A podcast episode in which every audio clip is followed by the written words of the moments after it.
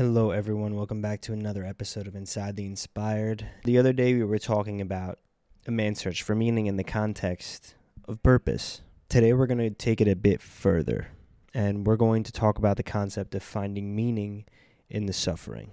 In Dr. Frankl's book, he argues that suffering is an integral part of life that can't be avoided. However, individuals can find meaning in their suffering by understanding it as a challenge to overcome meaning when people find purpose in their suffering, they can endure even the most difficult circumstances, which leads you to the concept of creating meaning.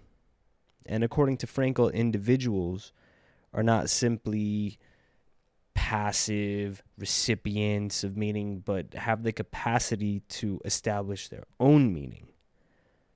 And how do you go about creating your own meaning? Well, you can do this through your actions, your relationships, and your experiences.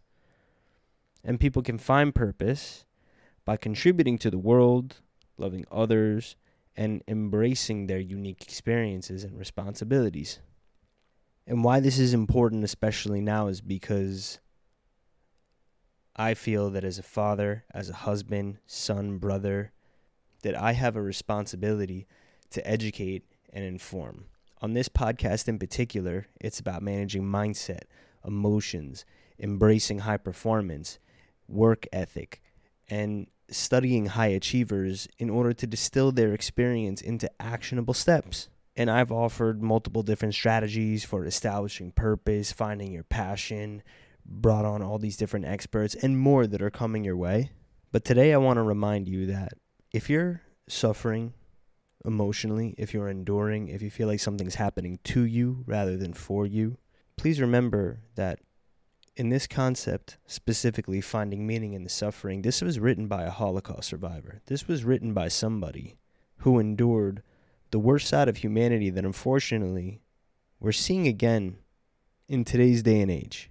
And this is a valuable lesson for many reasons, but namely because of the credibility that it offers.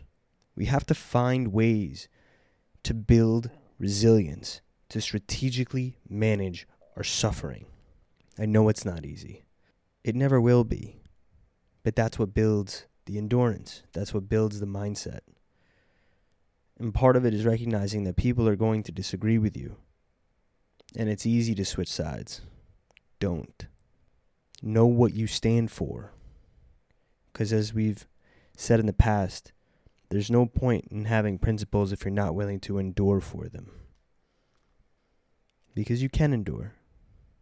And part of enduring is recognizing that it hurts.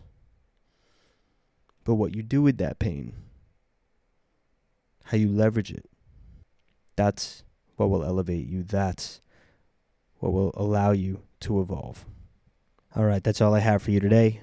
Until next time, stay safe, stay strong, stay mindful.